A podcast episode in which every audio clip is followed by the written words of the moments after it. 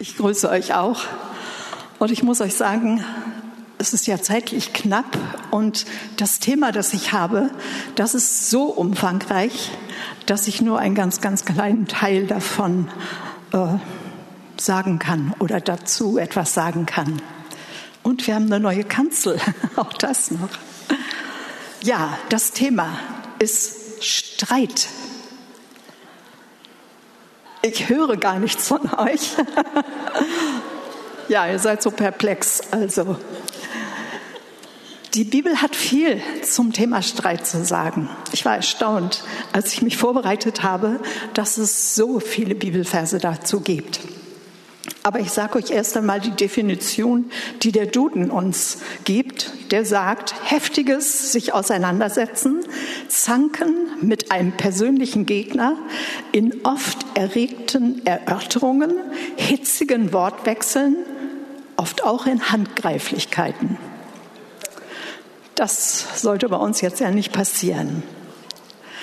Meistens beginnt ja so ein Streit mit einer, in einer Konfliktsituation oder eine Meinungsverschiedenheit, eine einfache Meinungsverschiedenheit. Und dann muss man entscheiden, ob man diese Auseinandersetzung weiter eskalieren lässt oder ob man einen Stopp setzt. Da wir ja alle unterschiedlich gemacht sind, und unseren freien Willen haben, werden wir also immer wieder in solche Situationen reinkommen. Das geht bis ins hohe Alter. Davon kann ich auch berichten, dass das so ist. Und ich denke, es ist wirklich wichtig und gut, dass wir lernen, damit umzugehen, uns darauf einzulassen, uns ja zu lernen, wo sind unsere Stärken, wo sind unsere Schwächen, was fordert mich ganz besonders heraus. Die Bibel hat gute Anweisungen dafür, wie man Streit vermeiden kann oder ihn umgehen kann oder ihn beenden kann. Ich gebe euch mal eine Kostprobe aus den Sprüchen. Da heißt es, Hass erregt Streit, aber die Liebe deckt alle Verfehlungen zu. Ein zorniger Mann erregt Streit, aber ein geduldiger stillt Zank. Wer Sünde liebt, liebt Streit. Wer sein, hoch, sein Tor hoch baut, sucht den Einsturz. Das finde ich eine interessante Bemerkung. Dann in Sprüche 21,9, es ist besser, in einem Winkel auf dem Dach zu wohnen, als gemeinsam mit einer zänkischen Frau im Haus.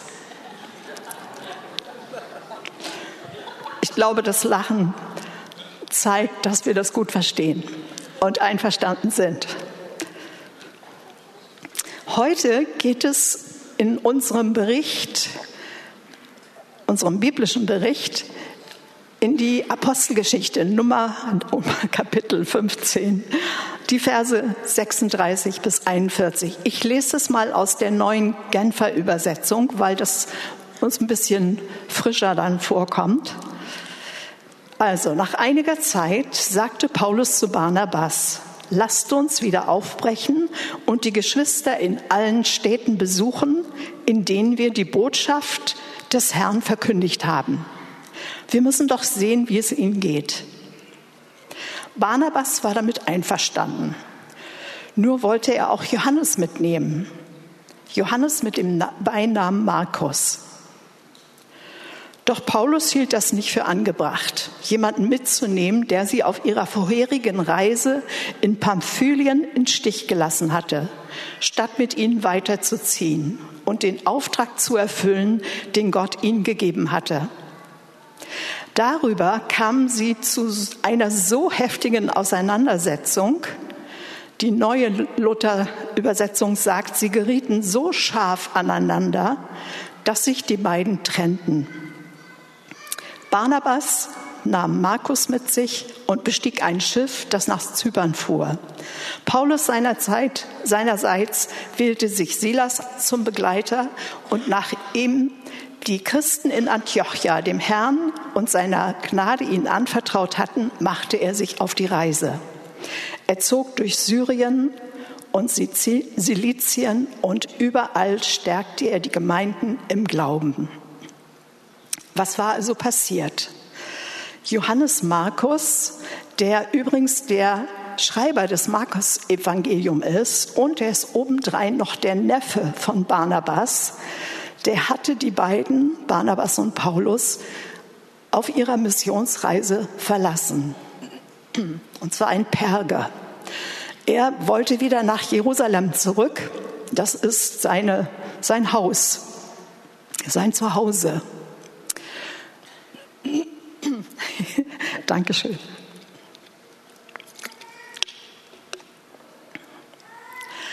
In der Apostelgeschichte 13, nein 12 ist es, 13, Vers 13, da wird gesagt, dass Petrus, als er im Gefängnis war und von einem Engel herausgeführt wird, dass Petrus zur Mutter von Johannes Markus in das Haus ging, wo die ganze Gemeinde versammelt war und für ihn betete.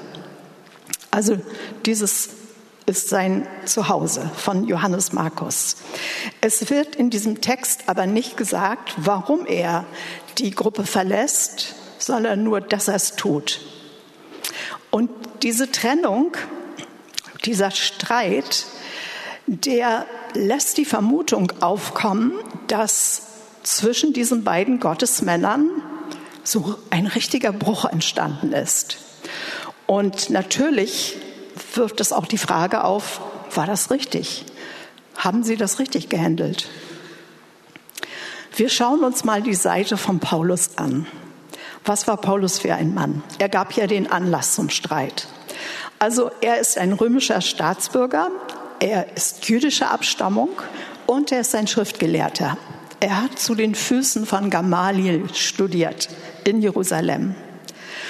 Und die Tatsache, dass er als Schriftgelehrter, die Jesus und als Christ ist, hat sich ja bekehrt, dass er die Jesus-Nachfolger verfolgt und sich sogar daran freut, wenn sie umgebracht werden.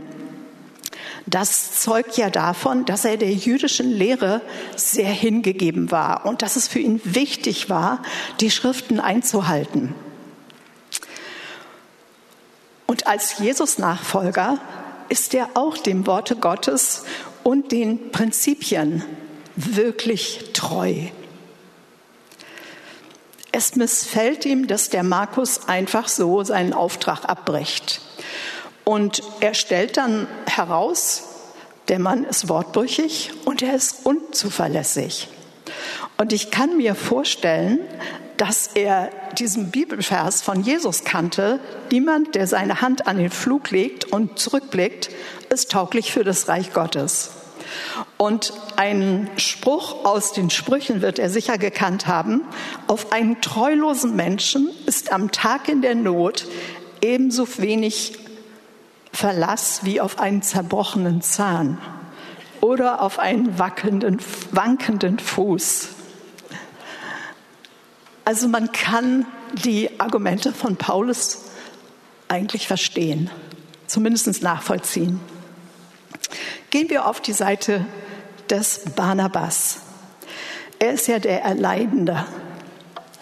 Und ich habe da einen Philosophen, einen frühchristlichen Philosophen gefunden, nämlich Clemens von Alexandria, der 150 bis 215 nach Christus gelebt hat und der den Barnabas, der auch Josef hieß, sehr interessant beschreibt. Er berichtet Folgendes. Josef war ein reicher Mann und, und begehrt, geboren aus, auf Zypern als Sohn eines reichen levitischen Priesters und in Jerusalem in den heiligen Schriften unterwiesen, gehörte er der geistlichen Elite des jüdischen Volkes an. Sein religiöses Leben war vorbildlich, seine Kenntnis der heiligen Schriften hervorragend. Als er Jesus als den Messias erkannte, ihm nachfolgte und ihm diente, war daher die Freude bei den Jüngern Jesu groß. Bald nach der Gründung der ersten Gemeinde erkannten die Jünger seine außergewöhnliche seelsorgerliche Gabe und nannten ihn Barnabas, Sohn des Trostes. Daher kommt sein Name, das ist die Übersetzung. Und die Bibel selbst sagt in Apostelgeschichte 11, Vers 23, er machte allen Mut. Vers 24, denn er hatte einen edlen Charakter war mit dem Heiligen Geist erfüllt und hatte einen festen Glauben. Also das sind sehr, sehr schöne äh, Beschreibungen von ihm und das sagt die Bibel. Und der Barnabas war derjenige, der Paulus zuhörte, als er von seiner Bekehrungsgeschichte äh, berichtete, als er von Damaskus zurückkam und er glaubte sie ihm. Die Gemeinde war überhaupt nicht sicher, ob sie diesem Christenverfolger trauen konnte. Sie hatten Angst vor ihm. Und so war dann tatsächlich der Barnabas auch notwendig, dass er den Paulus einführte in das Gemeindeleben in Jerusalem. Worum geht es jetzt bei diesem Streit? Es geht um die Behandlung eines Mitarbeiters, der versagt hat. Paulus kommt wegen seiner Prinzipientreue zu einer ganz anderen Antwort als der Barnabas, der als Seelsorger mehr die Person vor Augen hat. Es geht also letztlich um die Frage Gesetz oder Gnade, Strafe oder Vergebung. Sind die Konsequenzen des Nicht-Einhaltens des Wortes Gottes wichtiger als der gnadenvolle Umgang mit einer Person, die das Wort nicht erfüllt hat? Das ist eine wichtige Frage. Ich denke, die kommt häufig auf, auch gerade in unserem Gemeindeumfeld. Ich habe sofort an einige Dinge gedacht, die ich hier aber gar nicht jetzt besprechen will.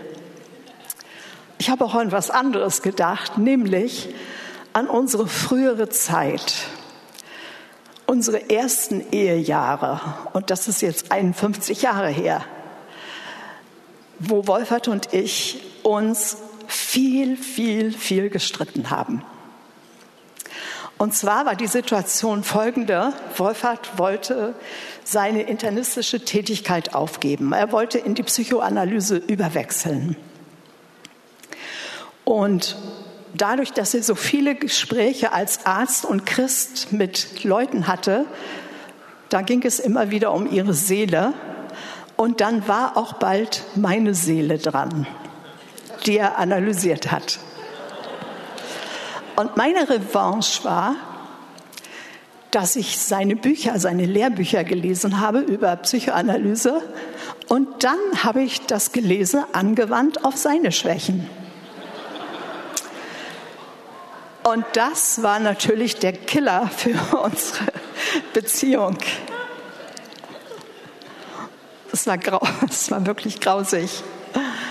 Ich wollte natürlich den Sieg davon tragen, weil es ein Machtkampf war. Und wenn ich mal gewonnen hatte, was, was ab und an vor, vorkam, aber ganz selten, dann habe ich mich auch nicht gefreut. Es war einfach, es war einfach schlimm. Ich kann nur sagen, das ist nicht gut. Das war nicht gut. Es war gar nicht gut. Durch eine Psychologin sind wir dann zu einer Gruppentherapie gemeinsam eingeladen worden. Das war damals nach Eric Burns. Ich bin okay, du bist okay. Vielleicht kennen das einige noch. Das ist nämlich lange her. Sigrid, du vielleicht, ja? Also unsere Zeit war das. Äh, da war das ein ganz neuer, eine ganz neue Bewegung. Und wir nahmen also teil an diesen, an diesen Sitzungen. Und das ging da sehr lebendig zu. Wir haben uns da gegenseitig geholfen und gestützt und was immer auch alles. Ich war begeistert. Und bei Wolfert fand genau das Gegenteil statt. Er kam immer mehr weg von dieser Idee, dass die Psychotherapie hilft. Und das ging dann so weit, dass er regelrecht feststellte, die Therapie verspricht etwas, was sie gar nicht halten kann. Sie bringt nämlich keine Veränderung. Sie macht nur etwas bewusst und manchmal noch nicht mal das. Sie hat nicht die Kraft, uns zu verändern. Und das war dann der Grund, dass er mehr ins Bibelstudium reingegangen ist und sich gefragt hat, was sagt Gott zu seelischen Krankheiten? Und da, danach ist dann auch das Buch rausgekommen, äh, Heilung durch sein Wort. Erinnerst du dich? Klar.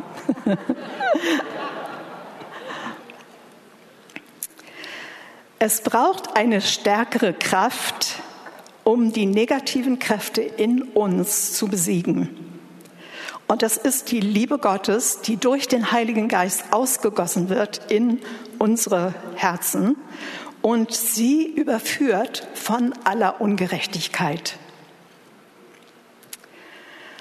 Und bei meinem ständigen Bemühen, dass wir jetzt nun eine bessere Beziehung hinbekommen, da gab es einen entscheidenden Punkt, den ich gar nicht vorher gesehen hatte. Und zwar war das der, dass ich meinem Vater gegenüber vergeben musste. Aufgrund seiner Härte und seiner Gewalt hatten wir ein gestörtes Verhältnis. Es war furchtbar. Also wir haben uns auch da ständig gestritten. Und obwohl ich als Jugendliche mich bekehrt hatte, habe ich es nicht geschafft, mit ihm ein anständiges Gespräch hinzukriegen. Immer wieder kamen wir in den Streit. Ich hatte nicht gelernt, den alten Menschen abzulegen. Ich wusste überhaupt nicht viel von Veränderung, als ich Christ wurde. Und so war dann einfach die nächste, der nächste Schritt, dass ich sehr schnell aus dem Haus ausgezogen bin. Und ich habe einen Bibelvers dazu gefunden, in Matthäus 12, 25b. Keine Stadt oder Familie, die miteinander im Streit liegt, wird bestehen bleiben. Das ist ziemlich hart, aber es stimmt. Im Rückblick bin ich richtig froh, dass wir damals noch keine Kinder hatten. Also dieser Streit lief immer, immerhin noch unter uns alleine ab. Und Wolfhard war immer der Erste, der sich entschuldigte. Und das hat mich so auf die Palme gebracht, weil ich der Überzeugung war, dass es nicht echt ist. Man kann sich nicht so schnell entschuldigen, wenn man nicht mal ein bisschen Leid darüber trägt, was da alles passiert ist. Das ging so flott, dass ich merkte, er sagt es nur, damit er seine Ruhe hat. Aber er hat sich an Epheser 4, Vers 26 gehalten. Da heißt es nämlich, zürnt ihr, so sündigt nicht. Die Sonne gehe nicht unter über eurem Zorn. Gebt auch nicht Raum dem Teufel. Als unsere Streitereien dann den Höhepunkt erreichten, da wurde mir dann klar, entweder ich verändere mich oder aber unsere Ehe geht kaputt.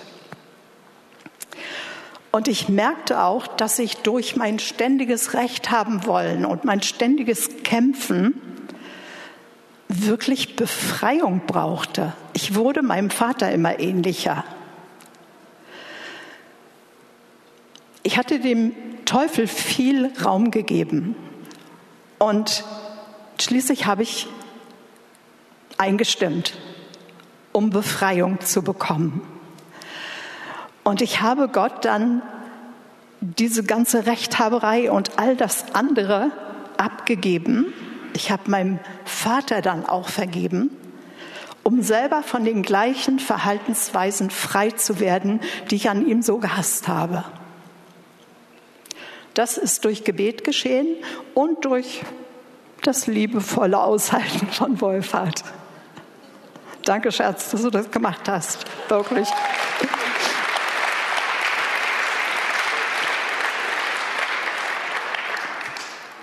Ich werde euch einfach einige Bibelverse jetzt vorlesen, die mit diesem Thema zu tun haben und die uns helfen, uns mal so ein bisschen zu spiegeln und zu schauen, wo reagiere ich? Wo stecke ich drin? Was mache ich? Das kann sehr, oh, wie soll ich sagen, äh, deprimierend sein, aber lasst uns hören, was das Wort sagt. Epheser 4:25. Darum legt alle Falschheit ab und haltet euch an die Wahrheit, wenn ihr miteinander redet. Wenn ihr zornig seid, dann versündigt euch nicht. Ich muss dazu noch einschieben. Ich dachte immer, ich hätte das Recht, zornig zu sein. Ich dachte, wenn mich jemand verletzt, dann habe ich ein Recht darauf zu schmollen. Was dumm ist, ja aber ich habe das leider getan. In Epheser 4, 29 heißt es, kein böses Wort soll über eure Lippen kommen. Vielmehr soll das, was ihr sagt, gut, angemessen und hilfreich sein. Dann werden eure Worte denen, an die sie gerichtet sind, wohltun. Und betrübt nicht den Heiligen Geist, mit dem ihr versiegelt worden seid, für den Tag der Erlösung. Alle Bitterkeit, Wut, Zorn, Geschrei, Lästerung sei von euch weggetan, samt aller Bosheit. Seid aber gegeneinander freundlich und barmherzig und vergebt einander, gleich wie euch Gott auch vergeben hat in Christus. In Markus 11, 26 und das war damals ein Thema, das viel auch in der Gemeinde dann äh, besprochen wurde. Wenn ihr aber nicht vergebt, so wird euer Vater im Himmel eure Verfehlungen euch auch nicht vergeben. Nämlich, das wird dann weiter im, im, im Wort behandelt, dass der Feind ein Recht bekommt, mich zu quälen, wenn ich nicht dem anderen vergebe und meine Vergebung, die ich bekommen wollte vom Herrn, ist damit hinfällig. Das macht man sich häufig gar nicht so bewusst, aber das ist ein ganz wichtiger Punkt. Und Römer 13, Vers 10. Die Liebe tut dem Nächsten nichts Böses, so ist nun die Liebe die Erfüllung des Gesetzes. Also all diese Bibelworte, die ich jetzt vorgelesen habe, die sprechen von bestimmten Haltungen, die Streit fördern. Sie sind sozusagen ein Wegbereiter. Und ich lese es nochmal vor. Empörung, Hass, Wut, Zorn, Bitterkeit, Unzufriedenheit, Härte, Stolz. Es gibt noch viele, viele mehr. Und das heißt, wenn ich mich gerade in solch einer Situation befinde, dann ist es klug, nicht zu diskutieren, nicht zu streiten, weil nichts dabei rauskommt. Beziehungsweise es wird nur schlimmer.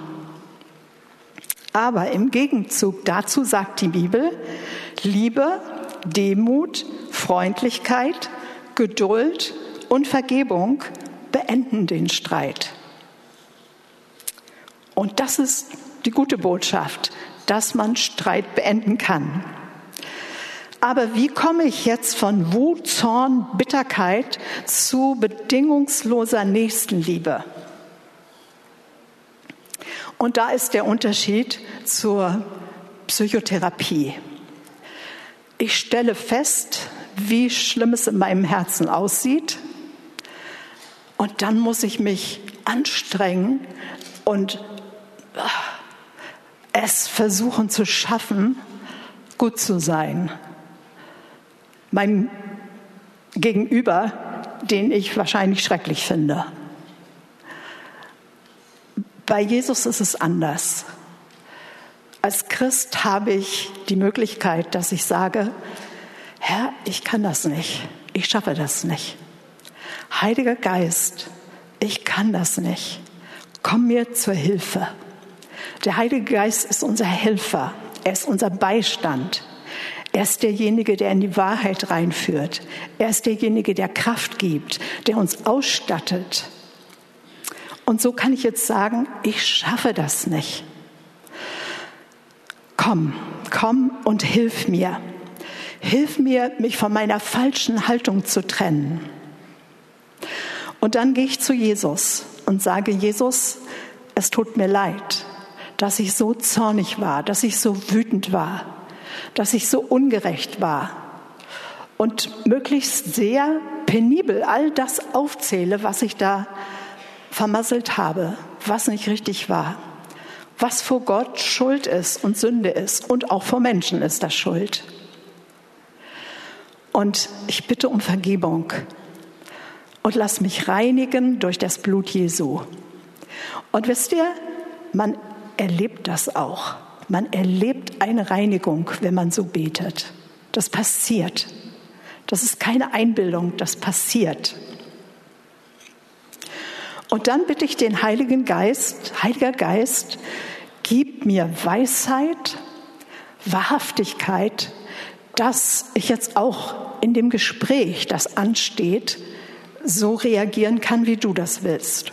Und dann gehe ich in meinem Fall zu Wolfhard und ich bitte ihn um Vergebung für meine Seite.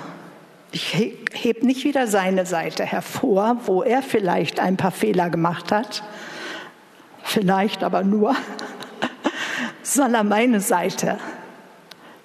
Und ja, ich bitte ihn, dass er mir das vergibt.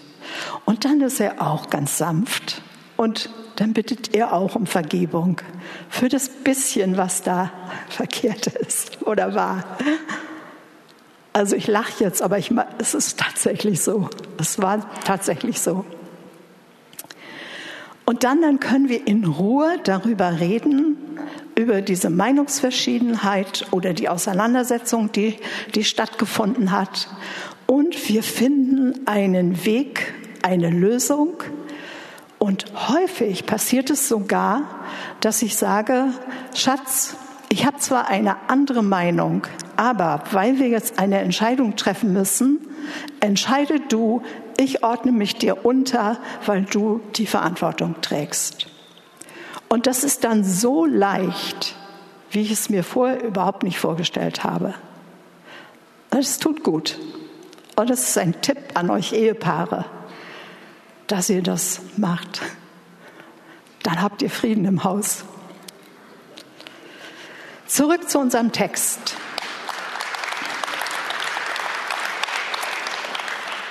Also, Paulus und Barnabas gehen getrennte Wege nach dieser Auseinandersetzung. Ich bin mir aber ziemlich sicher, dass die beiden nicht unversöhnt auf die nächste Missionsreise gegangen sind. Das kann ich mir nicht vorstellen, denn sie sind wieder ausgesegnet worden von der Gemeinde. Zumindest von Paulus und von Silas können wir das lesen. Barnabas ist vorher mit Johannes Markus abgezogen. Sie sind nach Zypern gegangen, das ist ihr Zuhause gewesen. Und Paulus und Silas, die sind dann weitergezogen. Ich denke mir, dass Barnabas darüber nachgedacht haben könnte, wenn der wenn Jesus dem Petrus vergeben hat, dann soll der Markus auch eine Chance haben und äh, mitgehen. Den nehme ich mit. Ich sehe in ihm einen, der sich ändern kann. Und Paulus, der den Silas mitgenommen hat, der hatte den gleichen Background wie Paulus. Er war auch ein römischer Staatsbürger.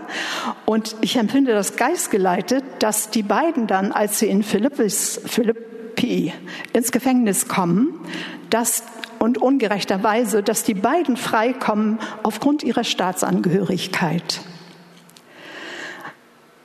Und das Gute an dieser ganzen Misere, die da passiert ist, an dieser Auseinandersetzung ist, dass es zwei Missionsreisen gegeben hat statt einer äh, zu dieser Zeit.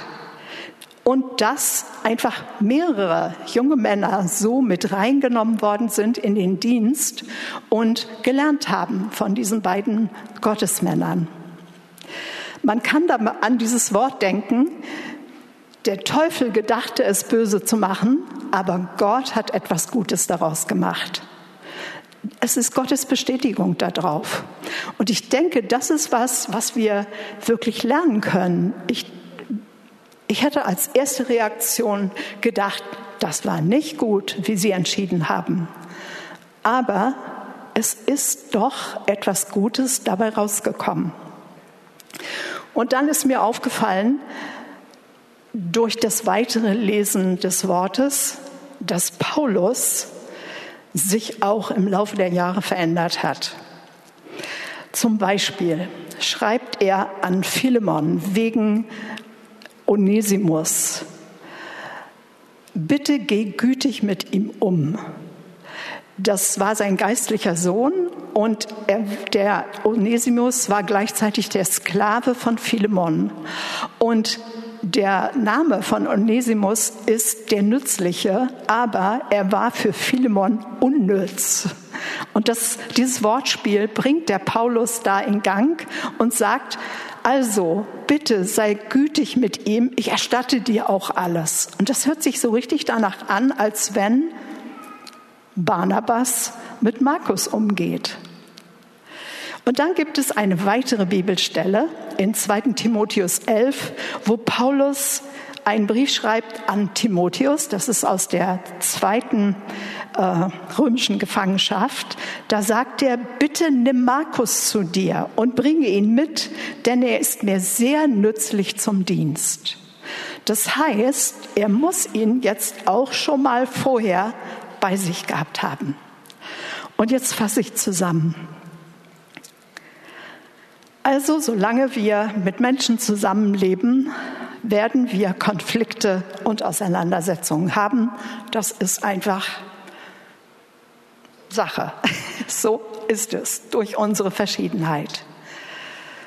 Aber es, das Entscheidende ist, wie ich damit umgehe und welche innere Haltung ich habe. Und ich will dich jetzt mal kurz fragen, dass du nachdenkst, wie du reagierst. Welche Reaktion ruft ein Konflikt bei dir hervor? Läufst du zur Höchstform auf oder verkriechst du dich? Leidest du unter Auseinandersetzungen und frisst still in dich rein, so dass du körperliche Reaktionen hast, wie zum Beispiel Kopfschmerzen oder Magengeschichten? Oder negierst du einfach alles das und tust so, als wenn dich das gar nichts angeht. Schaffst du es, deine Wut und deinen Zorn zu kontrollieren oder rastest du richtig aus? Das sind nur ein paar Reaktionsweisen. Es gibt hunderte. Und ich denke, es ist gut, sich selbst und seine Schwächen zu kennen auch seine Stärken, aber in diesem Falle ja auch seine Schwächen, so dass ich nicht Angst haben muss vor der nächsten Auseinandersetzung. Denn der Herr will uns helfen. Der Herr will mit uns durch Auseinandersetzung hindurchgehen. Und das kann ich mit dem Heiligen Geist. Das kann ich wirklich schaffen. Ich kann ihn bitten, dass er mit mir durch die Situation durchgeht, dass er mir Weisheit gibt und er hat versprochen, Weisheit zu geben im Jakobusbrief, den kennt ihr. Wichtig ist, dass wir bereit sind, miteinander zu reden. Wichtig ist, dass wir ehrlich dabei sind und dass wir zuhören, dass wir den anderen höher achten als uns selbst wenn nötig, dass wir uns sogar entschuldigen für was Böses, was wir gesagt haben oder für Beleidigungen, die einem ja leicht rausrutschen, wenn man den anderen klein machen will. Und das Schönste bei einem Streit ist, wenn man im Anschluss an eine einvernehmliche Lösung kommt. Aber man kann auch unterschiedlicher Meinung sein und dennoch im Frieden auseinandergehen, so wie das hier in unserem Beispiel war. Wenn man der anderen Seite Gnade und Vergebung gewährt. Und das ist eine Kunst, die wir auch lernen müssen. Ich schließe mit einem Wort von Paulus. Es ist leicht abgewandelt. Es ist in der Ich-Form sozusagen oder Du-Form. Singular. Wenn es möglich ist und soweit es an dir liegt, halte mit allen Menschen Frieden. Amen.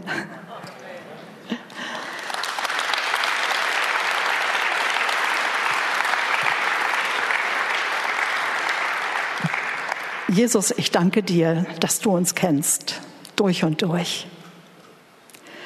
Dir können wir und wollen wir nichts vormachen. Und Heiliger Geist, wir laden dich ein, dass du unsere Herzen erforscht und dass du uns zeigst, wie wir es wirklich meinen. Und du kennst uns, du weißt, in welchen Situationen wir sind. Wir sind so unterschiedlich und haben unterschiedliche Backgrounds und unterschiedliche Situationen. Und wir wollen, dass du mit deinem Frieden uns leitest. Und Herr, so bete ich, dass dort, wo Unfrieden ist, wo jetzt Streit ist, wo jetzt Auseinandersetzungen sind, dass du all denen wirklich Mut gibst, das zu beenden und in Versöhnung reinzugehen, weil du uns auch versöhnt hast mit dem Vater. Ich danke dir.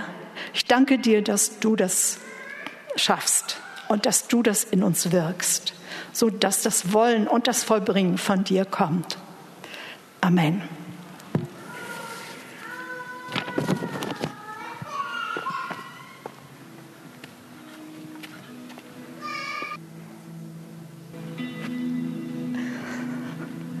Ich komme zu dem Schluss, dass wir auch reagieren sollen. Und ich möchte einfach die bitten, die merken, oh, ich müsste da was in Ordnung bringen. Dafür musst du dich nicht schämen. Im Gegenteil, das ist gut, wenn du diesen Schritt machst und das in Ordnung bringst, was in Ordnung zu bringen ist. Ich möchte dich ermutigen, tu es. Ich weiß, dass man manchmal einen kleinen Schubs braucht und den geben wir jetzt, ja, dass diejenigen, die das tun möchten, dass ihr einfach, ja, eure Herzen vor Gott aufmacht und dann zu den Menschen geht. Das wird meistens ja zu Hause sein oder in eurer Umgebung, wo man Dinge klärt. Und wenn du dazu noch Ermutigung brauchst, komm einfach nach vorne, dann beten wir mit dir und beten, dass du den Mut hast, das umzusetzen. Jeder, der auch noch ein anderes Anliegen hat, ist herzlich willkommen, äh, für sich beten zu lassen. Ich lade euch einfach ein, dass ihr reagiert auf das Wort oder auf das, was ihr vom Herrn jetzt braucht und gerne dazu einen Gebetspartner haben wollt.